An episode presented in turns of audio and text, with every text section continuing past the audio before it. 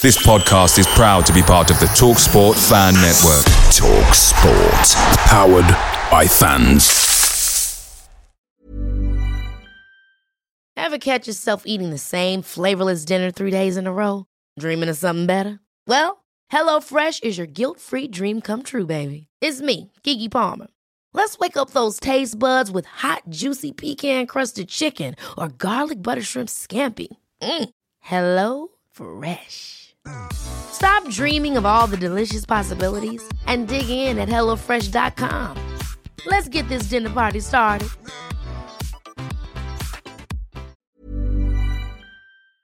The Talksport Fan Network is proudly supported by McDelivery, bringing you the food you love. McDelivery brings a top tier lineup of food right to your door. No matter the result, you'll always be winning with McDelivery. Order now on the McDonald's app and you'll get rewards points delivered too. So that ordering today means some tasty rewards for tomorrow. Only via app at participating restaurants. 18 plus rewards registration required. Points only on menu items, delivery fee and terms apply. See McDonald's.com. In Ciso.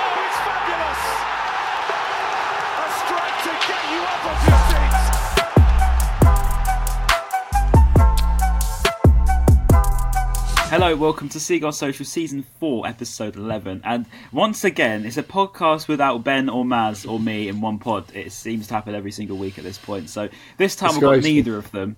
Um, it's all right. We've got we've got a couple of last minute um, replacements again, and thank you boys for coming on, Adam and Louis. Adam, mate, you were at the game. I saw you two rows behind me, but you didn't see me. Uh, I felt like a fanboy looking behind me about eleven times before you would not even notice me. But um, Sorry, mate- mate. Sorry, mate. no, it's funny. Um, how are you after what I think was a it was a more positive second half anyway yesterday? Yeah, I mean, I think it was a it was a decent game. I mean, um, nice for me. I only have to nip down the road. I'm living in Manchester at the moment, so it's lovely for me. Um, so I was able to be home very quickly after the full time whistle. Um, but yeah, it's one of those games. Like it was always going to be tough. I think no Brighton fan went in with the genuine belief we were going to win. So uh, to go and like in the end, kind of put up a decent fight in the second half. You know, not bad, not a bad day to be honest. Yeah, and Louis, mate, yourself. I mean, it's only your second time on the pod, isn't it? Um, but talking about a defeat, Yeah, it is is, yeah. not ideal. But yeah, your your thoughts yesterday, and, and how are you doing, mate? Yeah, no, I'm not doing too bad. I managed to catch um, pretty much the whole game. Actually, I was um, down watching my local club playing, and then we kicked off just afterwards. First half was pretty pedestrian. Didn't look like we had much of a shout, and then yeah, second half we really climbed back into it, and it could have been a draw, like you said. But yeah, Yeah, I mean, first half, I mean, we need to talk about the obvious, I think, but it's it's one of them where you see the team sheet, you see no fullback, and then you see Doku and you see etc. on that team, um, and you, and I, I, it was an instant worry. I think uh, uh, to put it really lightly, it was an instant worry. Um, Doku was as good as everyone thought he was, and Foden as well. I think Foden can do things with a football that no one else in England can, um, and, and and I'm including Bellingham in that because he's he's very different to Bellingham, obviously. But I think that Foden's skill set is just ridiculous, and we saw it yesterday. Um, he seems to really turn it on against us, and uh, him him and Doku were just causing us absolute headaches. But I, I, don't want to call him out because I, I felt really bad for him yesterday because you could just see it was not his day uh, at all. And at the end of the day, he's a 37 year old midfielder being put into right back. He doesn't want to be there. Um, but yeah, James Milner got absolutely rinsed by Doku, and I mean rinsed by Doku big time. Um, completely the the whole game plan from from the get go. Really, um, Adam, your your thoughts on not just Milner, but that that right side was just so invisible, wasn't it, against Doku in that first forty minutes? Yeah, completely. And like it was so obvious from literally the second the game started. Like that was their tactic, getting the ball out to the wing. You know, Doku, I think Foden on the other side, staying really wide, trying to spread Brighton out.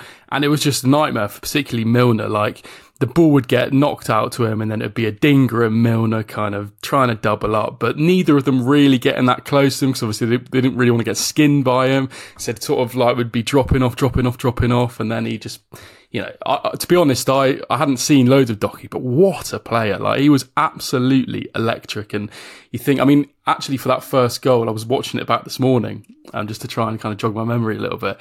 And actually it was, it wasn't actually Milner who got skinned for that. It was actually Gross, and then kind of Milner made a bit of an error when when kind of Doku got through, but he was just skinning everyone down City's left hand side. Um, felt bad for Milner, and to be honest, I think Veltman played pretty well when he came on, kind of shored thing up, shored things up, and uh, kind of we got grew back into the game a little bit. But yeah, horrible afternoon for James Milner, horrible.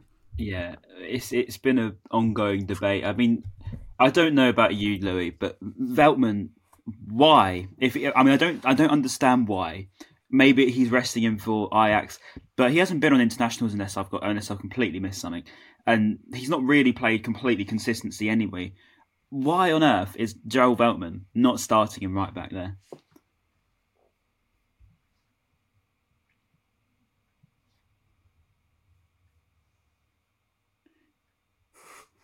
I don't think I can hear you. Can you hear him?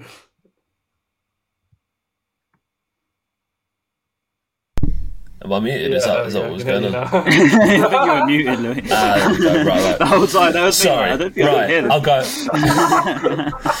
right, I'll, go, I'll, I'll, I'll start from the top again. Yeah. So Yeah, yeah, yeah. Go. um, yeah, no. So I think there was probably probably two things. Um, I think it comes down to uh, with picking Veltman. I think it firstly comes down to whoever he's up against, like the personnel, um, like the way he dealt with Zaha last year. That was exceptional, and you know the way he deals with tricky wingers, the ones who try and take you on one on one. He's absolutely unbelievable at that. But you'll find when people try and work around him, like play passes around him, he's a bit slower to turn. I think possibly.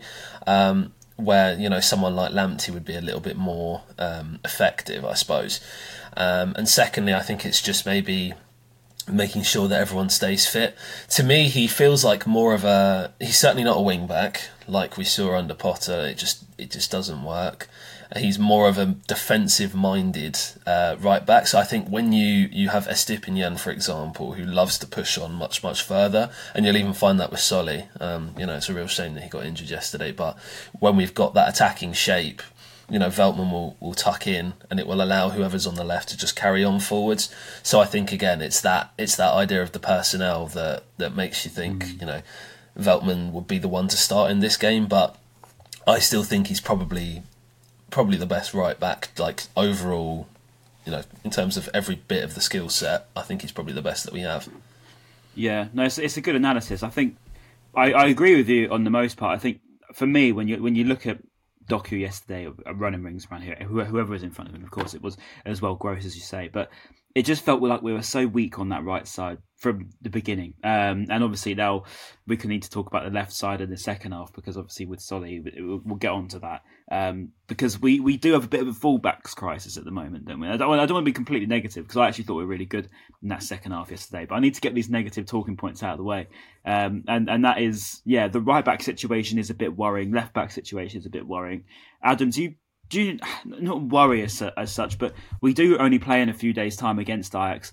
In most fans' opinion, this is a, is a must-win game um, to keep our European dreams alive. Um, and and when you look at the fullback situation, it's it's not ideal, is it? No, completely not at all. And I think, to be honest, I, you know, I saw Andy Naylor write an article in midweek about how Brighton actually never needed a left back and what were they worrying about. But I actually really disagree with that. And you know, I think it was something we spoke about before the transfer window uh, closed, Ryan. I was saying I just really would like, love to get a left back in because I just think it's it's so important. I think we're now going into a few games where we're probably going to see Veltman and Milner playing at fullback, maybe like Igor at left back, but that doesn't seem completely natural. Yeah. Um, so I, don't know. I think uh, I find it interesting as well that kind of as soon as the season started, De Zerbi was keen to play Milner at right back for the first kind of few games. I remember seeing that quite a lot. Um, Veltman wasn't really playing many games, and then kind of that Man United game came along. I think he came in at right back, Lamptey at left back. So I don't know. I think that there's obviously loads of changes to be made, and not helped by the fact that we've got we've got now kind of three technically kind of fullbacks out injured uh, and a quality player mm. like Estupiñán as well. Going into Thursday, it's going to be really kind of makeshift. I think that back line, um, which doesn't really help, as you say, not at all. No, yeah, it's not even just so much makeshift, is it? It's the fact that we haven't got anybody at all in, uh, available to bring on, even. Yeah. So even if that makeshift doesn't work, it's you know it has to. So I think that that's the, as you said, the trouble with not signing someone in the in the summer. Obviously, we'll have Estupiñán back in a couple of weeks, which isn't so bad. But yeah, the Solly thing is a bit worrying. Um, we'll get onto his injury a bit later on, um, but we'll just talk about the end of that first half because I feel like when once we went two down, um, as we said, Doku was getting so much space, and that's how the first goal came about. Obviously, it's how the second goal came about again. We actually no, it wasn't. I think it was Baleba gave it away in the end. Actually, wasn't it? It wasn't. Um, wasn't any of them anything to do with Milner. That's uh, very wrong. But yeah, I think it was um, Baleba gave it away. Again, it was such a it was such a minor mistake, and this is what we'll get onto because I feel like the goals that we actually conceded were so minor in the face of the game. I thought we actually would. They came at a time where we were actually playing quite well. Um, and then it's a little sort of bounce off his knee, isn't it, from Baleba? And if you're going to give it to Erling Haaland, just don't do it there. I mean, it's it's really just the worst place to give something to someone who is so good and probably should be winning the Ballon d'Or. Yeah. I said it. Um, and he, yeah, he finishes it very, very well. Is there a bit of a suspect there, um, Louis, on Jason Steele? Not so much for the second, but the first as well. Um, there's a couple of little bits and pieces where people may be saying now, do we just let Verbruggen start, or you know, is it is it okay with rotating to Steele? Well, I think like we we've seen that De Zerbi has made a very big point of trying to keep everyone like rotated with the goalkeepers, and it seems to be a thing that Steele plays away, and then you've got Verbruggen at home. I'm not quite sure why. Um, I, I it doesn't quite clock with me, but I think it's pretty obvious to see that Verbruggen is the better keeper, and he should be the one that is starting the majority of games. I think for that second goal, to be beaten at your near post from near 25 yards like that, Mm. it's a little bit suspect. Like, obviously, Dunk's doing what he can to cover and block the shot. But, you know, he's, he's hit it with a fair amount of power, but you'd still expect a, a goalkeeper at this level to, to save that. And, Yeah. you know, I'm not trying to shit on Jason Steele because obviously, you know, he's been keeping for as long as he can remember. Um, and I'm not a goalkeeper by any stretch of the imagination. But it just seems to me like it was a little bit of a a little bit of a lapse of concentration possibly or just the fact you know he's not got the biggest build compared to to Verbruggen who's got much you know much bigger wingspan. Um, but yeah you just I, I just don't think it, you should be getting beaten at that near post. And that first goal it's a bit of a scuff from Alvarez and it's probably thrown him off so you probably put less blame on him for that. But yeah I still think the second goal shouldn't really be conceded at all. The only thing I'd say about that second goal is I think you know it it kind of came a little bit out of nowhere, and it, it's like Haaland took it so early as well. Like as soon as basically Baleba got the ball, it was probably like a couple of steps, and then bang, he Yeah. just like it was outside the box. He just dri- drove it into that corner. So I don't know. I, I think I, it's interesting what you say about kind of Verbruggen and and Steele, because like I think. I saw some. Did you guys see him uh, like a couple of weeks ago where Verbruggen was doing an interview saying that like he's been told that each keeper's going to get two games at a time. So I don't know like whether that's a thing. Yeah. I mean, you're obviously saying the home and away. I don't really know. I sort of wonder whether like he's he just really trusts Steele kind of in possession in terms of how he wants kind of De Zerbi ball to play, and he kind of that's why he's kind of keeping him around a bit longer, maybe waiting until Verbruggen's really up to speed and kind of how he wants his goalkeeper to play, and then probably is his long term number one. I don't know, but I think it's probably something that needs to be addressed in the next few months. To be honest. Yeah, is there maybe a? I'm not. I'm not saying this is purely speculation and rubbish um, th- thinking, but maybe Verbruggen. He is only what 21. Um, there's probably an element of going away to City. It is a big occasion, regardless.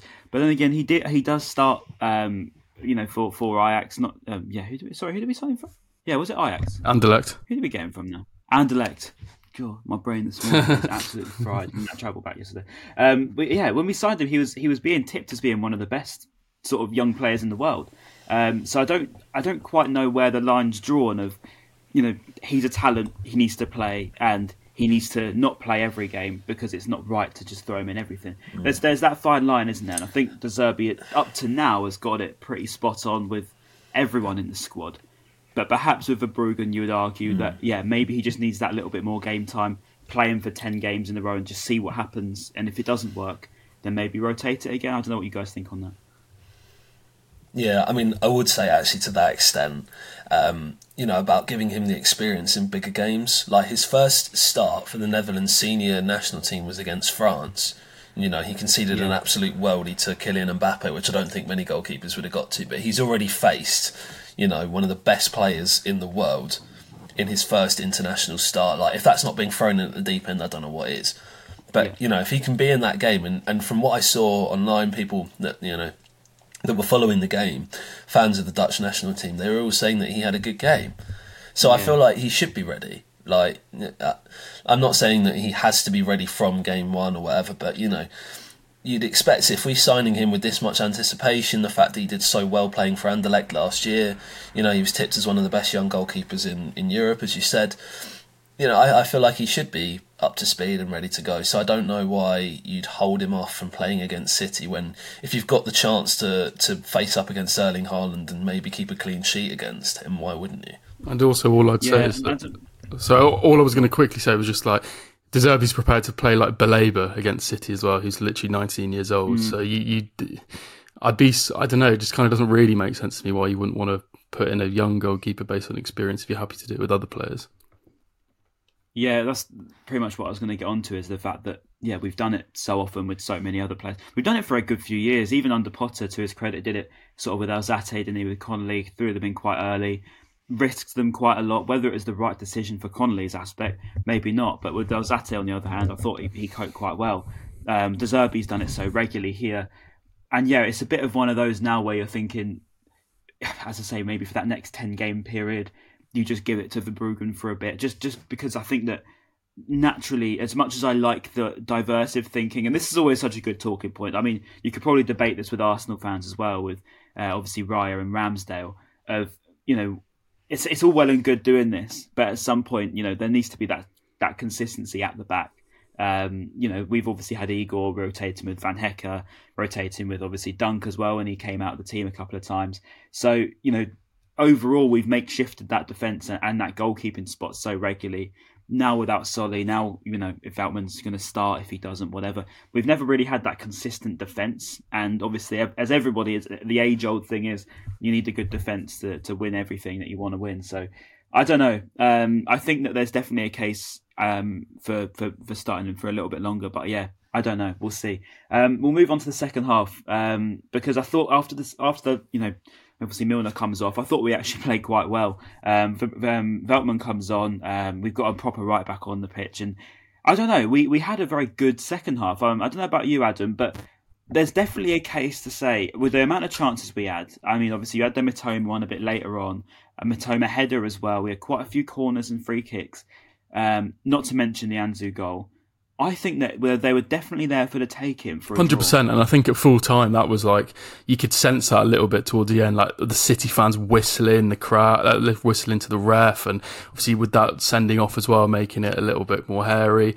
Um, I think yeah, completely. I think to, uh, my view is I think probably City deserve to win it. I think based on that first half, like they did just show that golfing class that they had.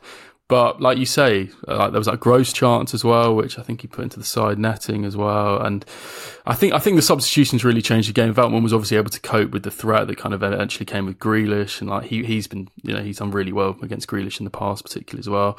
Ansu Fati, I thought was really dynamic, a player who I think we've all been a little bit not sure of, but was really impressive going forward. Mitoma, multiple times, kind of weaving through the kind of middle and over to the left, really just taking it to the to the to the Man City players. And and there was a moment in the second half where I was just looking at De Zerbi, him going mental after. I think we might have even still been two 0 down.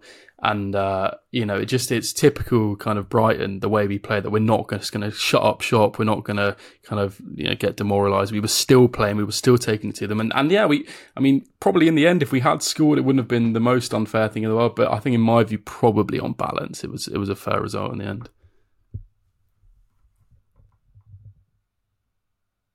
Ryan, you're on mute. You muted, Ryan. Do you think we had enough chances to come back into it? Sorry, I was doing a Louis there. Is that to me? I mean, I think. Well, I think I probably. Is that it? Yeah, it was at Louis. Don't worry. But um, no, I think I've I think I've got a bit of a delay here because everything every single time I say something, I seem to get left behind. But yeah, I was asking Louis if if he thinks we had enough chances to win the game because I, I don't know. I thought I agree with you to a degree. I thought Mitoma, as you say, was very good coming forward. I thought we had quite a lot of chances, perhaps maybe not the clear cut expected goals is going to love you sort of chances, but I definitely think though, you know, for a Brighton side going away. I would have said that a two-two. I don't know about you, Lou, but was on the cards for me. I don't know. I could be. I could be in delusional world.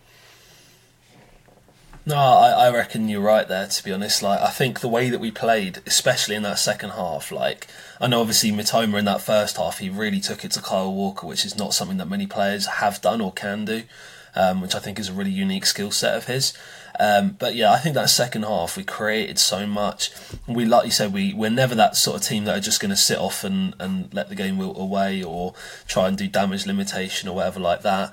It's mm. it's not not the De Zerbi way. So I think he'd rather lose like five one like we did to Newcastle last year than you know take a, like a 2 0 loss because at, at, that point, you know, you you feel like you've actually got no more to lose, so you might as well take it to them. And mm. I think that fearlessness, that tenacity, the way that we played in that second half, it was like they must have got some sort of bollocking at half time because, yeah, the way mm. they came out, suddenly it was a it was a whole different game. And I feel like with all the opportunities it created, I think I agree with you that two two would have been a very fair result. I think it was just that final like cutting edge, maybe as people were getting tired, that maybe just stopped us from from getting that equaliser.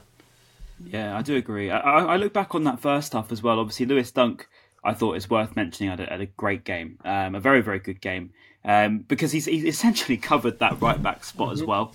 Um, I feel like every time that if it was Gross, whether it was Adingra, whether it was Milner got done in that first half, Dunk was across and cleared a lot of balls out. Also, a couple of chests back to the, yeah. to the keeper, which he does so well, as everybody knows. Yeah, um, absolutely love those. Um, but I thought Dunk was was fantastic, and going into that second half, I think if it wasn't for him, we could have been down about four or five. And again, it comes down to the same old thing of yeah. De Zerbi's football, as you say, Louis. Second half coming out so strong. But this is a question to you, Adam. Why do we need to concede two goals in pretty sloppy fashion to start playing yeah. how we know we can play? Because then all of a sudden we're on par with City and we're playing some of the best stuff in the league yeah. again. I mean, I don't really know. I think it would have been pretty mad if we'd been able to come out at the Etihad from minute one and like just knock the ball about the way Brighton do. Maybe I don't know, just the kind of momentum of football, the way the game swings kind of every kind of week for every team. Like you almost need to go two goals down or you need to go a goal down to kind of for the opposition to kind of maybe sit back or kind of take a bit better pressure. But I don't know. I think there's definitely a conversation to ha- be had. I said it post game on, on Seagull Central about how, you know, we need to address this issue about leaking goals. Like I think it's getting to a point now where it is just mental. Mm. Like everyone in the kind of uh, wider footballing spheres picking up on it as well. Like we're, we're, conceding a lot of goals, and yes, it's City, but like. I think I don't know. it's just quite it's quite irritating that we often have to kind of go a couple of goals down to then play, or you know that if we're going to win a game, we're probably going to need to score three goals to win it. Um, and I, th- I, don't know. That's something that's worrying me a little bit. But back to Lewis Dunk. It's more the nature of the goals. yeah, goals, completely. Um, no, sorry, no, yeah. just just on your point, it's more the mm. nature of the goals that's frustrating. It's not so much yeah we've conceded to City because don't get me wrong, teams lose four or five to City weekly. Um, but these are a bit of a different City at the moment. They've lost Rodri, he comes back, and you expect them to be stronger with him. But I don't know the the way we conceded is what's what's bugging me because I think that's why I'm almost on the fence of mm. saying we could we should have you know done better in that game results basis because you know, second half we come out and, and we looked as good as. And I think that's what's frustrating. You've had to go them two stupid goals down. A bit like how we did at Villa, a bit like how we did at Marseille, a bit like how we did even with Liverpool. I mean, that's now four games in a row where we've had to concede in, in a bad way. Uh, Louis, I don't know if you agree with that, and we'll get on to your point on Duncan in a minute. Sorry, Anna. Yeah, no, absolutely. Um, I think that those those sort of early goals that we concede, that might just be I, I, don't know if you call it rust, but it's like you know when you, you sort of go out and you're still maybe your head's still in a bit in the yeah. dressing room. It's so early, and teams are looking to put pressure on us super early because they know that we're not fully like awake or whatever it is, ready to go. So they'll look to pounce on that opportunity really early doors and try and take us on. And I think the midfield personnel as well is going to be a big reason for that. You know, last year when we had Caicedo and McAllister sat in front of that back four, people wouldn't even dare to yeah. take us on, and you saw how much more you know structurally rigid we were when we had those two in that midfield pivot. But I think now, you know, we're persisting with Gross in a midfield two as a pivot. It just doesn't work. Like I get that we need someone else to be in that role that we lost two of our key players, and obviously it's going to be a huge void to fill. And I think Baleba is getting there. He's going to be that that Caicedo replacement but we still need someone else that's going to partner him in that midfield. And I, I think we can't really persist with Gross because defensively, we know he's not sound. Like we know how good he is going forward, but there's no point putting him in that def- more defensive role because it doesn't get anything out of him, and it doesn't really benefit us at all. So it puts more emphasis, I think, on the defenders to start doing more. And like you say about Dunk, I think that's probably one of the best games he's had in an Albion shirt. He was hmm. unbelievable yesterday, and I think if it weren't for him, we probably would have been five or six down. Hmm. And the way he set up our goal like you know, he he clears that off the line and then plays mm. that fizzing pass across the pitch, which eventually leads to the goal. Like he's just showing his quality week in week out. Even if he drops, like that's the thing with Dunk now. It's come to the point where if he doesn't drop like a seven or eight out of ten performance, people start saying, "Oh, he's washed, he's finished, whatever, mm. he's overrated," you know. But when we see him play these games, we've just become so used to him putting in such solid, really good performances that as soon as he has one that's slightly off the mark, you know, we start people start getting on his back. But we all know as Brighton fans just how good he is, and like yesterday against arguably the best team in the world, he showed just like his incredible qualities. Like for me, this might be a bit of a bold shout. I don't know. This might end up going viral on social media or whatever, but I don't care at this point. I'm putting him genuinely at, at the stage he's in with the form he's in. I'm putting him as one of the top five centre backs in the Prem oh, I think that's fully. at this fair current at the moment. stage. That's fair at the moment. With all the qualities he possesses, with yeah, yeah, with all the qualities he possesses, I don't see any reason why you could argue against that. To be honest. Ever catch yourself eating the same flavorless dinner three days in a row? Dreaming of something better? Well, HelloFresh is your guilt-free dream come true, baby. It's me, Keke Palmer. Let's wake up those taste buds with hot, juicy pecan-crusted chicken or garlic butter shrimp scampi. Mm. Hello Fresh. Stop dreaming of all the delicious possibilities and dig in at hellofresh.com. Let's get this dinner party started.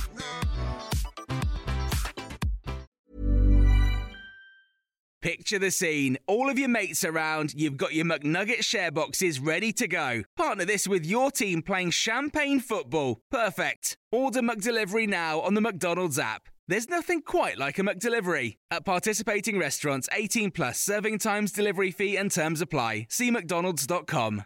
Yeah, no, that's fair enough. I mean, Adam, you had a point on Dunk actually, and on Louis' point as well. As I say, he's he's been so good. Is is it almost he's gone to England and he seems to have gone up another level, hasn't he? I don't know if that's maybe just me thinking about it, but he seems to have come back even more mature and even sort of I think that- I stronger think than he ever that was. point isn't is he? definitely true. I think he, I remember when he got his first call up, was it maybe 2018 or something? And he didn't obviously get a call up again then again then for years. And I remember reading a piece, I think in the Athletic, and they were saying that it was because his level of Gareth Southgate essentially wasn't that impressed with his level of training compared to kind of the other elite players that were in the England squad.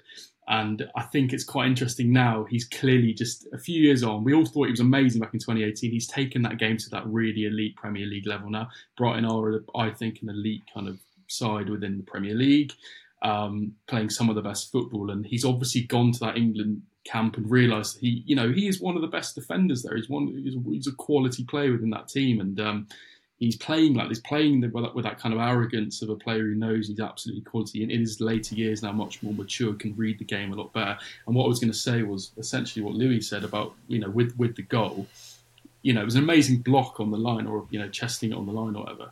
But loads of players then would have just like lumped it up. They're under pressure. Dunk picks out a perfect ball into midfield, fizzes it into I can't remember who, let's say Mitoma or someone, and suddenly the attack gets going again. And I think it's he's got so many kind of strings to his bow. You know, defensively, blocks, awareness, being able to read the game. You know, technically being able to play the ball as well. I think he's.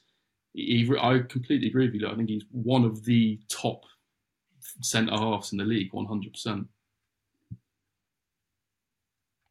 Yeah, and, and I might even do you one better to be fair, because I feel like I feel like he's been there for a while. I think I, I I remember saying this in the 2021 season and really going on about it for the Euros. Really going on about it, saying I really thought he was he that was his moment. Um, I thought he, his Lewis Dunk 2021 was very very strong, and I feel like in 2023, two years later, if if you're judging it on FIFA, he should be getting worse.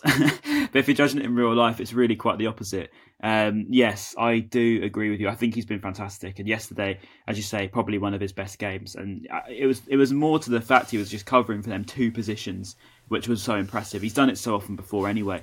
Um, but because he's had to account, obviously, Mm. there, and then obviously we'll get onto this now, but Solly's injury, um, it looked nasty. I couldn't work out if it was a knee or if it was an ankle. Certainly his leg sort of bent inwards, which is never a good sign.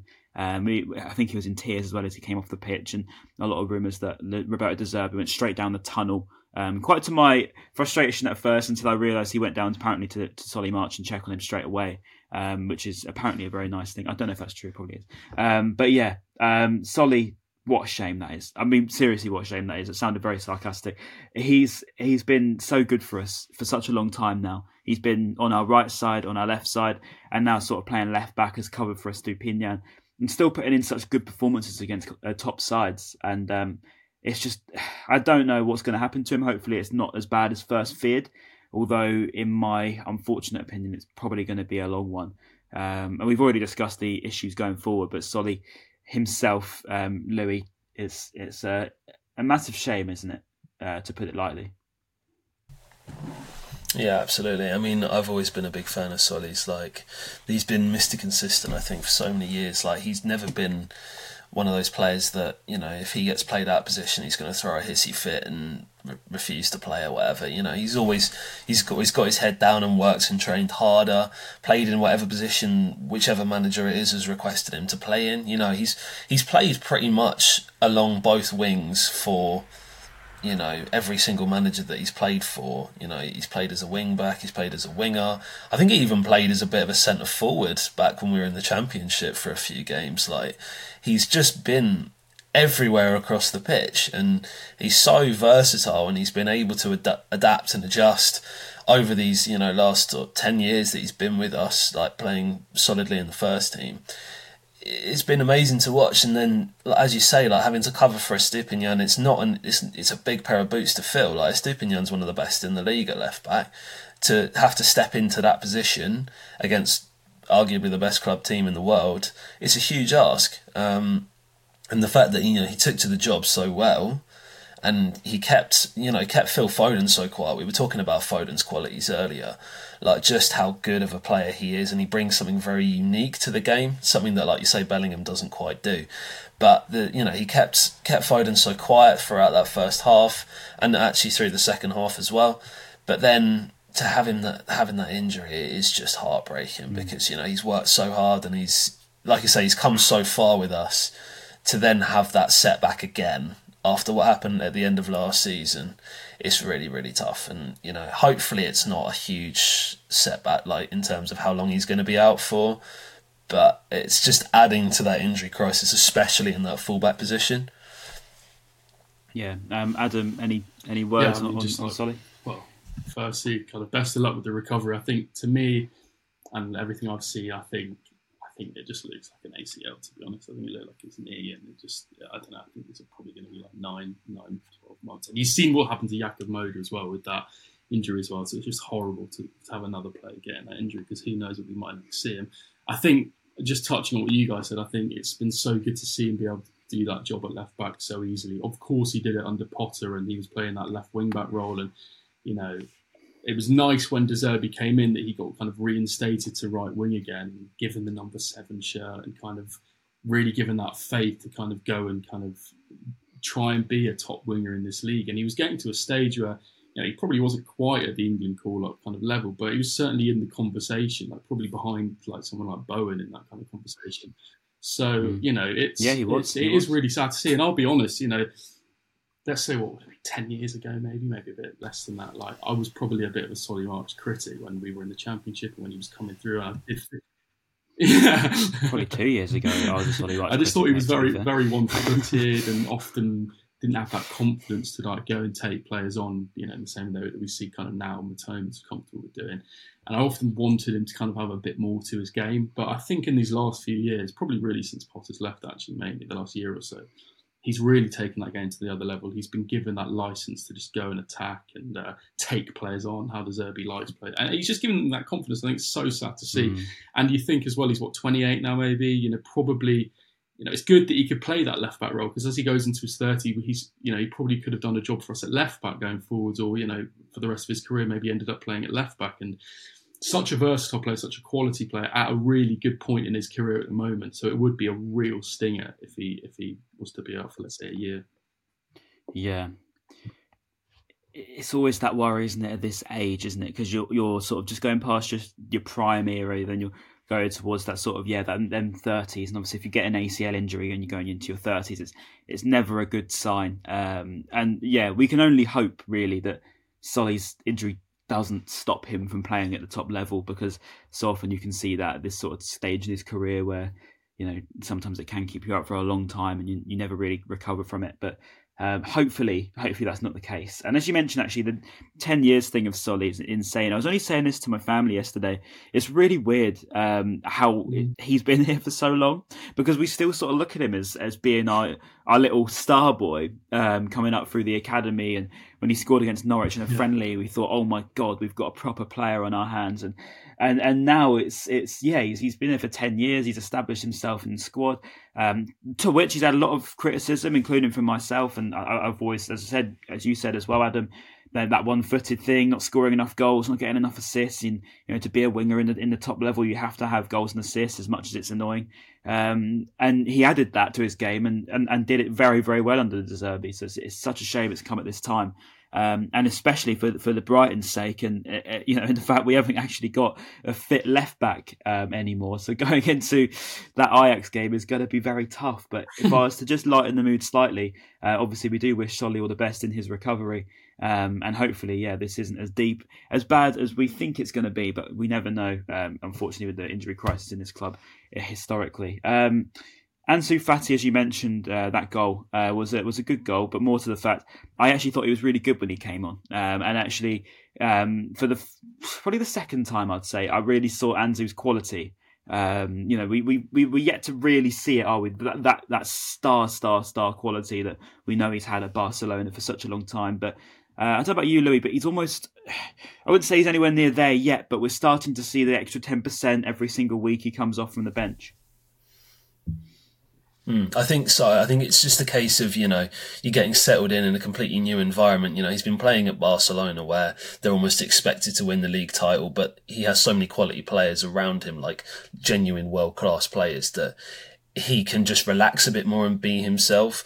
And I'm not saying that our team is, you know, massively far off the, the quality that Barcelona possess, but, you know, when you come into this brand new environment, it's a different situation that you're playing in. I know Xavi's tactics are very much, you know, you work around, you play the ball a lot. It's very much the classic Barca style, which would suit, you know, I think it would suit Ansu Fati for sure. But, you know, you're coming into an environment with players with different qualities that you're you're having to adjust to. And that's not something that you know anyone can just immediately do from from day one unless you are one of the best in the world so i think you know we we got to give him that leeway i think essentially but when he plays with confidence i think this is something i saw on a few uh, videos like compilations of mm-hmm. when you see Ansu Fati playing with confidence he looks unbelievable and mm-hmm. we mm. saw that when he was at Barcelona and there's a reason that he was given the number 10 shirt at Barca you know mm-hmm. he's got so much quality he's got so much talent and so much potential that as long as we give him the time and you know as long as you know he's allowed to have that freedom i think the freedom is the main thing and working off another striker someone who's an actual number nine who's happy to just work off him you know play with him i think when he mm. plays alongside pedro like if pedro's ahead of him or he's ahead of pedro it doesn't quite work because they're actually quite yeah. similar kinds of players um, I prefer him through the middle for sure.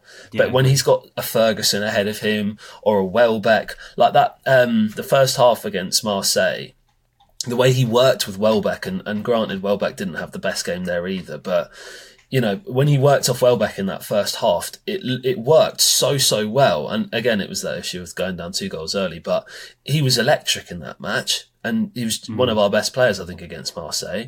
And like I said, when he came on against um, against City yesterday, it was so much more energy. You know, he looked like he had a little bit more freedom going into that game. And this is against a really really good team you know, if he carries on playing with that level of confidence, who knows what we'll see out of him. Yeah, Adam, do you? I'm not so much putting him on the on the pressure of being like he was when he was, you know, obviously one of the best regarded talents in the world. But I mean, to see even sixty percent of that, what we saw for his Barca career, is going to probably be oh. one of the best we've ever seen here. um, which goes to show the sort of quality that he has, um, which De Zerbi's gone on about it so much, you know, and I, I do agree with him. You know, these players need time. You know, you can't just put Ansu Fati in and expect him to play as Ansu Fati did. Um, you know, he's had that big injury. He's obviously had his setbacks as well, and not not coming back into the team as quickly as maybe he'd hoped to. Um, and even um, some reports coming out from Barcelona in, in, since the summer saying that they'd be happy to sell him at the end of this season. You know, if he if he plays well here, um, and then much to the the links that followed it of them wanting Mitoma, so I could probably see where that one's going. Um, but we won't talk about that bit yet. but Ansu Fati, Adam, he's starting to show it, isn't he? I mean, I thought yesterday was probably the brightest spark and has a genuine case to say I should yeah, be starting against like, Ajax. He, he, I think he was an element as to why our game changed in the second half. As I said before, him and Veltman, I think, were, were really fundamental in that. Um, I think you know you, you wouldn't if if he was playing at the level he could play at you know, and he was coming straight into Brighton, playing at the level he could play. He probably wouldn't be at Brighton. So I think we kind of had to expect that he was going to come and maybe be a little bit rusty, be a bit tentative in the way Yeah. he's playing. Obviously, coming back from an injury, maybe trying to get used to things a little bit, getting used to a new league, a new manager, a manager who you know, notoriously kind of demands a lot from his players. And you have to almost learn a whole new system of football. Under, as Levi Colwill said, you have to understand football in a completely different way under De Zerbi. So it's it's it's you know him coming in Mm. immediately, particularly when you're playing up front and it's difficult and you've got to try and link with players. It's hard. It's not as simple as that. And you know coming on kind of as a sub at Villa, I Yeah. can't remember, or you know wherever. It's kind of it's a tough gig at times. Um, Yeah, So I think did. you know I think we've Yeah. definitely seen the best of him. I think yesterday was probably the kind of most encouraged I've seen in terms of seeing it. Um, and I think going into going into let's say Thursday night, I think for me, him and Ferguson as a kind of ten and number nine, I think that that's long term something I really like. Obviously, Pedro's quality, and I think there's definitely place for him as well. But I agree with your point, Louis, that they can't both play together. I think you need to have one or the other because they're too similar. Yeah, no, I do, I do agree with you. Um, I, I, I also uh, sort of echo your points really on, on Ansu. I think, yeah, he, he showed me a lot. I think uh, last couple of games, he's he's really given me a lot more confidence. I think I put a tweet out actually during that Marseille game saying, you know, Ansu Fati's clearly, clearly quality. I think it was that header he had that really like he forced that world class save. And I thought, oh, okay, right. Not many players can just header a ball like that at about five foot six. And I'm joking, I don't actually know how tall he is, but he seems quite short. Uh, very rich coming from me. I'm very sorry. Um, but yeah, he. He's taller than you. Five foot eight, mate. Come on. Um, but yeah, I thought um, after that, I thought, yeah, you can definitely see his class. He had a couple of touches, didn't he? I think it was against Athens. Um, you can just see them little bits of quality, um, and I, I want to see it more. And I think we are starting to see it more without putting too much pressure on the kid, because you do forget he's only 20 years old with the amount he's achieved um, at such a young age. Um, just on your point on João Pedro, um, I, he wasn't the best yesterday. Obviously, I, I like João Pedro a lot. Um, probably didn't have his best game, and he'd admit it. Um, what do you think we need from Pedro? Because we had this discussion with, with Ben and Maz. His goal return isn't the best, um, but he's he's very good on the spot. Um, he, his link up plays getting better. Obviously, he was the captain at, at Watford as well, so he's he's had a, a very good career up until only 21, which is quite mad. He, you know, he captained his side when he came over to England, which is a huge achievement. Um, I don't know what you think, Louis, where where he gets his goals from, or if he should be just maybe playing in that deeper role. I, where do you see João Pedro as, as the best João Pedro, and where we can really see him flourish? See, I personally think we've got so much. We're so now stacked in those attacking areas, like through the middle, out towards the left. Maybe not so much on the right. Maybe there's a space for him on the right, but I don't really know if that really suits his game particularly. I know he likes to take people on one on one, but I, I, I don't know. I, I'm not sure that's quite where he would thrive. I feel like he has a potential to just be an out and out nine because we've seen, you know, some of his finishing has been a little bit questionable.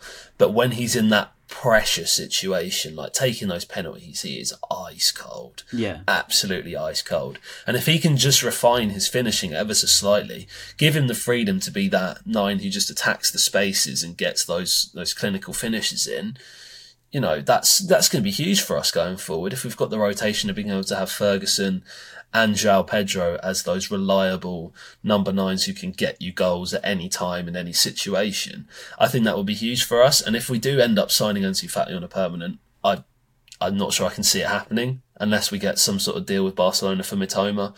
Like, uh, it might be possible.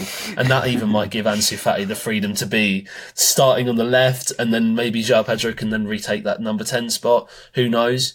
There's all sorts of things to take into consideration here, but I don't know. Yeah. I, I feel like Pedro has the potential to be an out and out number nine, but there's been a few times I've seen him attempt to finish, and it's been I can't remember which game it was, was that he scuffed one over the bar from very close. Yeah, it was yeah, uh, yeah, yeah tough. I agree. Um, yeah, Pedro's Pedro's an interesting player. Um, I I like him a lot. I think his work rate's very very good for a sort of a, a forward yeah. player. He comes back very deep. Um, I think it was against the game before the break, which was Liverpool, and he sort of tracked back a good 60 yards, didn't he? And, and he really closed down his man. I think it was um, or someone like that, and he, and he, I think he literally travelled the length of the pitch just to put a challenge in. And I think those sort of things he's so good at. He's got really, really good characteristics of a potential midfielder, um, um, sort of a, an attacking midfielder. Um, my question is, yeah, whether he's got that ability to start finishing them chances. Maybe if he starts them, you know, them running in behind, you know, a couple more times than he is already, um, then perhaps we could see a little bit better. But um, I don't know. We'll see. I think what, what's good to take away from not only this podcast, but watching Brighton in general is yeah. it's all just a work in progress. It's just a literally a work in progress. We've got we're talking about a 21 year old João Pedro. We're talking about a 20 year old Ansu Fati. Then we've obviously got the Lewis Dunk, who is now 32, but only just going out to England and getting his new experience. And it's it's such a it's such a work in progress of a squad that um, it's really hard to just start judging. I mean, Mitoma's might be 26, but it's only his second year for us uh, in in the top in the top flight of English football. Um, so it's a it's a it's a mad thing, really, isn't it? I don't know if you've got any any other final words, Adam, on um, the work in progress that is Brighton and and, and Roberto De Zerbi as well. Actually, is worth noting. Completely, and uh, you know, we, we've we've brought in a lot of players in the summer. We've lost a couple of really cute, crucial players. So I think it was always going to be a massive challenge going into this season without like Caicedo and Mac Allister, for example. Um, so I think I think there has to be a level of expectation when we're playing so many more games. We're in European football. We were fighting in kind of full competitions at the start of the season. It was always going to be a lot more difficult, and I think it takes yeah. time for players to adapt. We're literally having to revamp our whole midfield. We can't expect Baleba to be Caicedo literally every night. We can't expect we can't expect Ansu yeah, Fati to be a world beater yeah. overnight. João Pedro is coming up from a, a literally different league to come into European football. So I think there's definitely a work in progress here. And I think I'm quite encouraged by the fact that I, I do genuinely think De Zerbi is here, you know, not for the long term, but I think he'll be here beyond the summer. I think he'll be here this time next year. And I think there is a bit more of a long term kind of vision with this team. And I think uh, I think we're in a really, really good place. Just because we're in a spell where we're conceding quite a lot of goals and we're playing some difficult teams at the moment, you know, it doesn't mean everything's awful. I think we're actually pretty good nick barring injuries. We've got Enciso to come back in the next few weeks. We saw him speak yesterday on the TikTok live saying he's going to be back in December. Yeah. So there are things to be positive about. Um, and it's a massively exciting mm-hmm. season. So yeah. yeah. I know I do I do agree with you. I think we're almost victims of our own of our own success, aren't we, really, where we sell all these players for a large amount of money. It instantly puts pressure on the new replacements. Another young player at Brighton, he must be the next world beater. Um, and then when he isn't, he doesn't have a good game. He's being called out on Twitter. We've never been quite in that situation before um, of, of you know extreme sort of social media clout and, and, and sort of extreme views towards all of our players. It's always been that we've been the irrelevant teams like Brighton. It's it's really changed in that last year that now we're the development club. But I think if you were to understand the game and watch Brighton and watch everything about this squad, it's clearly not ready. It's clearly not ready for um, you know just for Mitoma to leave, just for Ansu Fati to go back to Barca, just for De Zerbi to go take over at City. All three of those things won't work. And I think if, if people can't see that, then they don't understand football. And that's just my opinion. Because Brighton are very, very, very much a work in progress. A lot of these players can't just leave and improve. You saw Robert Sanchez yesterday, great assist for Declan Rice. Because it isn't just like you can just go and be better because you aren't. Um, sorry, BHA Harvey, I had to call you out there, son. um, and yeah, anyway, that's that's about it uh, from us, I think. Um, unless there's any other um, talking points which I've missed, I could have done, but I don't think I have. I mean, what I mean, Um, don't think so, but I, I'd like to just say, uh, you know, Go on. yeah. Um, no, I was just thinking, like, if you if you think about how I don't actually think we've really got out of second gear this year. Like, we haven't been playing well in a lot of the games, and despite that, we're still getting some unbelievable results. So, if we're playing at this level right now, when we're not even doing that well, just hmm. imagine how good we're going to be when we start taking it up a notch. Yeah, like no, we will be one of the one of the best teams in the league because when we are on on song, we look unbeatable, genuinely unbeatable. Yeah, no, I, I, I agree with that. Um, it's a good way to end it as well. Billy Gilmour, uh, I need him back in that 11, if I'm honest with you. I, I need to see him alongside Carlos Baleba. Um, I want to see that duo because I think it's a potentially a very good one.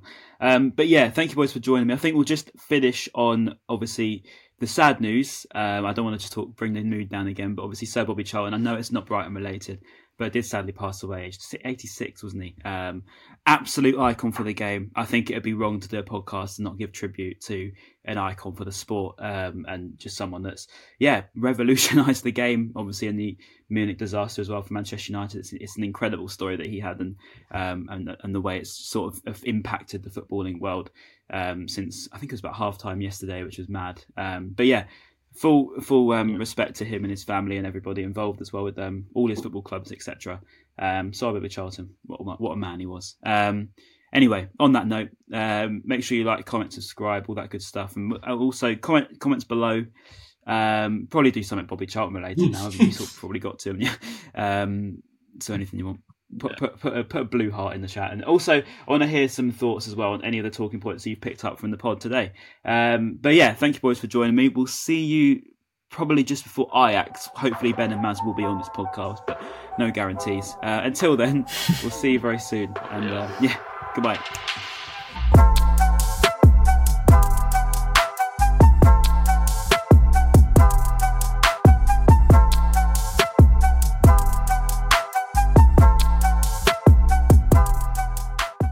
Away days are great, but there's nothing quite like playing at home. The same goes for McDonald's. Maximize your home ground advantage with McDelivery. Order now on the McDonald's app. At participating restaurants, 18 plus serving times, delivery fee, and terms apply. See McDonald's.com.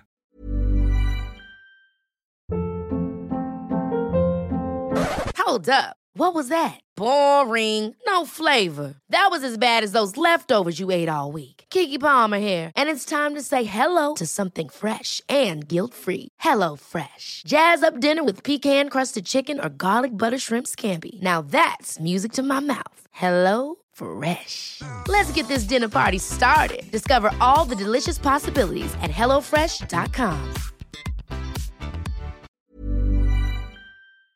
This podcast is proud to be part of the TalkSport Fan Network. Talk Sport. Powered by fans.